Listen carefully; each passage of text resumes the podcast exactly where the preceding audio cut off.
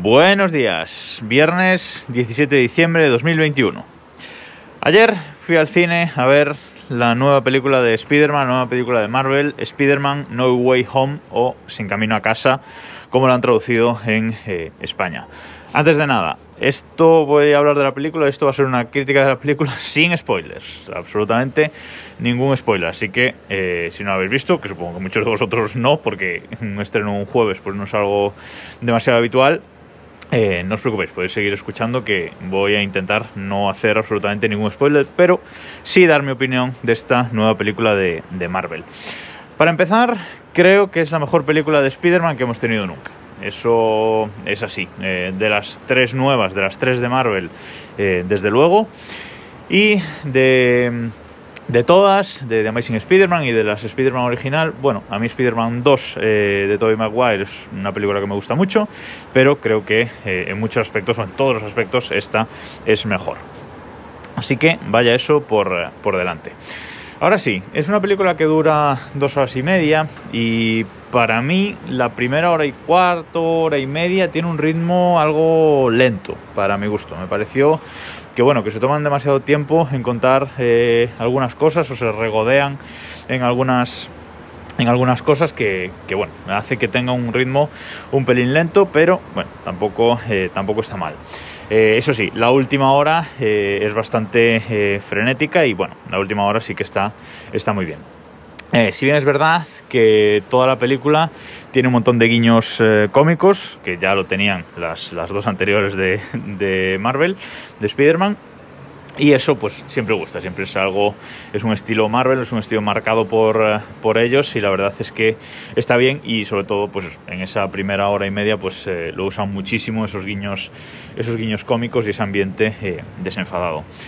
En la película hay una referencia legal al principio, lo voy a decir así, que la verdad es que me pone muy contento, no la, no lo conocía, parece que, que ya antes del estreno se, se sabía, pero yo personalmente no, no lo conocía y me gustó mucho. Hay una referencia mínima, muy mínima, a la Fórmula uno, pero también está bien. Si veis la peli y encontráis la referencia, mmm, comentádmelo, ¿vale?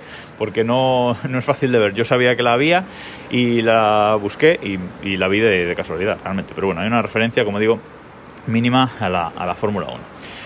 Bueno, mi problema con... Me parece una muy buena peli, ¿eh? Pero mi problema con ella es que eh, el argumento eh, de la... de la película, en el argumento general, me parece un poco... meh, un poco... bueno, no, no me acaba de, de convencer lo que es el argumento eh, general, pero mmm, además es que estuve en media película pensando Spider-Man es tonto, no sé, por no decir otra palabra más malsonante, pero estuve pensando en media película en que Spider-Man es, eh, es tonto y cómo puede ser tan, tan tonto y liarla de, de la manera en que, en que la lía, pero bueno, es parte de, del encanto de Spider-Man también. Es una película que no se basa, digamos, en lo mismo que otras películas, no se basa en matar malos, realmente. Eh, en ese sentido el concepto eh, cambia mucho y, y eso sí que está bien, esa vueltita de tuerca que, que le dan eh, está bien. Los secundarios, eh, Mary Jane, eh, el amigo de Spider-Man, el mejor amigo de Spider-Man, etcétera, pues están, están bien, aportan lo... lo justo y, y bueno, creo que tienen bastante protagonismo también, están bastante bien. Tenemos nuestra buena dosis de Benedict Cumberbatch eh, y del Doctor Extraño. Eh, me encanta ese personaje, me encanta mmm, el actor y me encanta el personaje, me encanta Doctor Extraño. Aquí tenemos eh, buena dosis de, de él, con lo cual buena, buena aportación a la, a la película.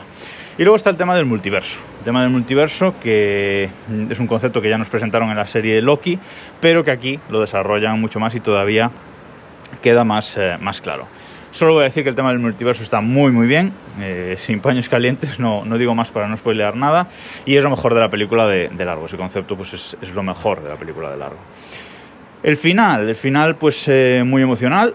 La verdad, eh, planta las bases muy épico, digamos, mucha gente decía que esto es el Infinity War de Spider-Man, pues bueno, en ese sentido creo que sí que lo, lo comparto bastante eh, y además planta muy bien lo que son las bases de la próxima trilogía de Spider-Man, que ya ha sido anunciada por Sony y por, y por Marvel, va a haber otra trilogía con, con Tom Holland, así que planta muy bien las bases, muchas ganas de ver lo que hacen a partir de, de aquí.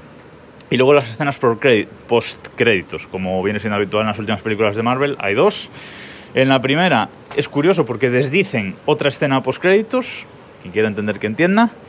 Y la segunda, la última, la que está justo después de los créditos, es eh, diferente a lo visto otras veces, pero la verdad es que es genial y te deja eh, muy arriba.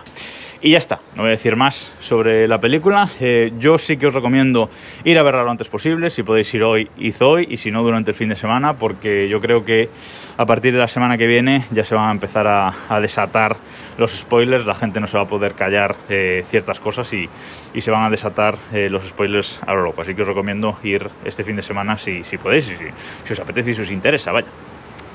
Y nada más por esta semana. Nos escuchamos el lunes.